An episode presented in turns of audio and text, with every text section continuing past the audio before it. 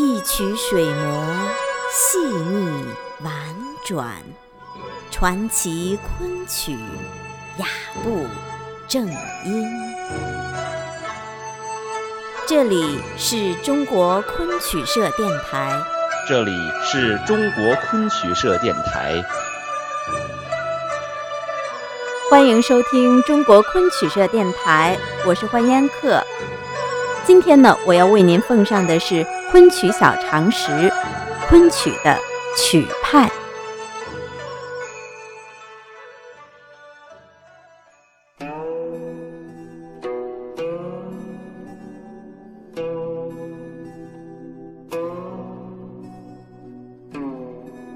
那我们大家都知道呢，昆曲分为很多的曲派。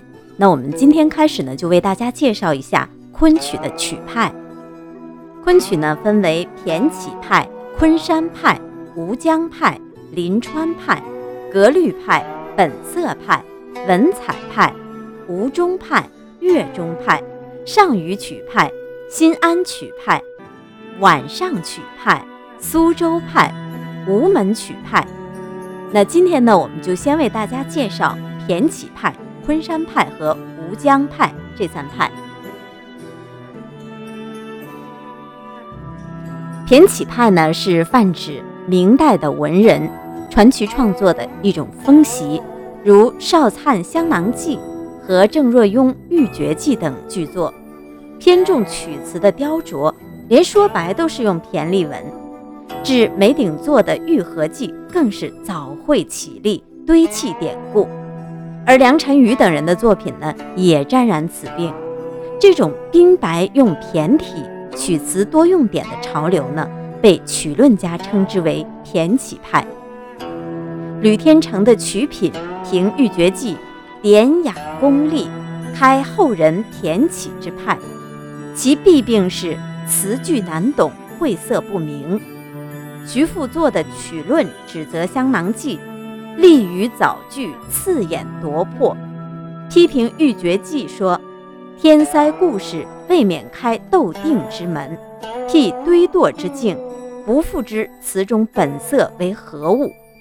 又批评梅鼎作说若歌玉合于檐前台畔，无论田俊红女及学士大夫，能解作何语者几人哉？传奇之体，要在使用田俊红女，闻之而涕然喜，悚然惧。若习逞其薄洽，使闻者不解为何语，何意对驴而弹琴乎？柠檬初呢，在《弹曲杂渣》中，则责怪梁辰瑜说：“自梁伯龙出，而始为功利之滥觞。”那实际上呢，这种风气。早从明代前期的文人作品中就开始出现了。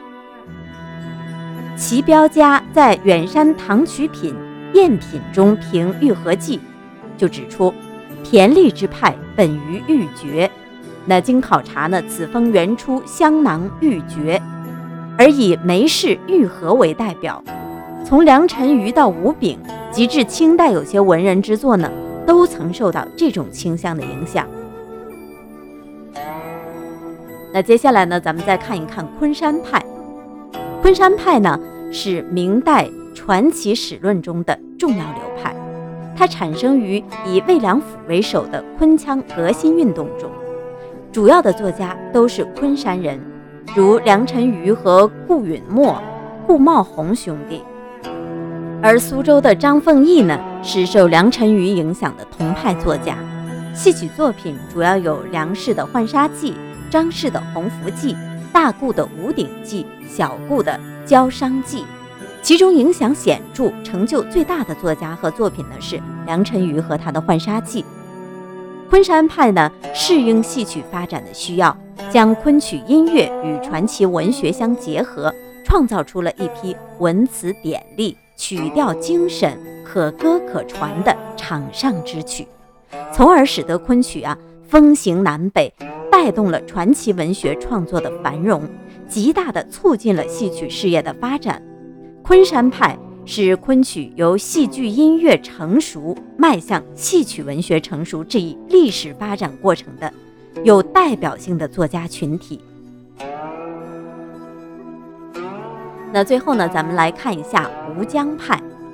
吴江派呀，是明代传奇史论中的重要流派，以吴江的沈景为首，主要成员呢，前期有顾大典、叶宪祖、卜世臣、王继德、吕天成等；后期呢，有冯梦龙、范文若、袁余令、沈自尽等。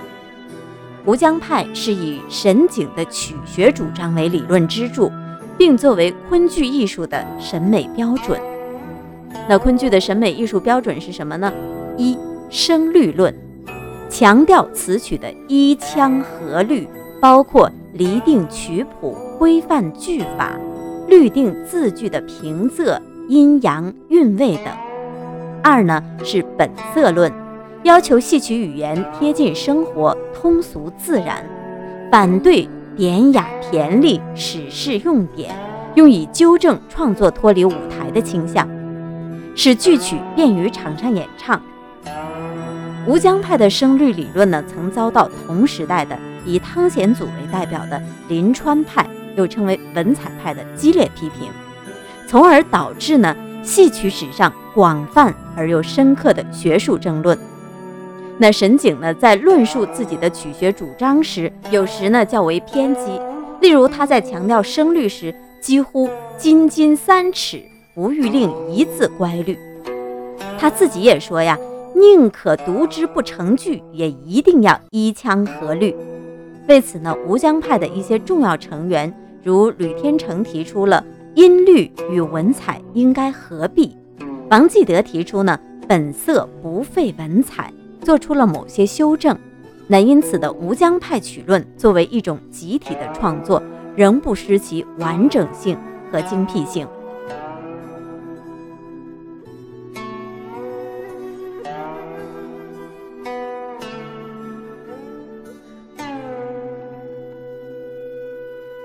本期文案参考由吴新磊主编的《中国昆剧大词典》，更多精彩内容。请关注中国昆曲社微信公众账号，输入昆曲社的全拼，就可以订阅有声有色、赏心悦目的大雅昆曲微刊了。感谢您的聆听，我们下期节目再会。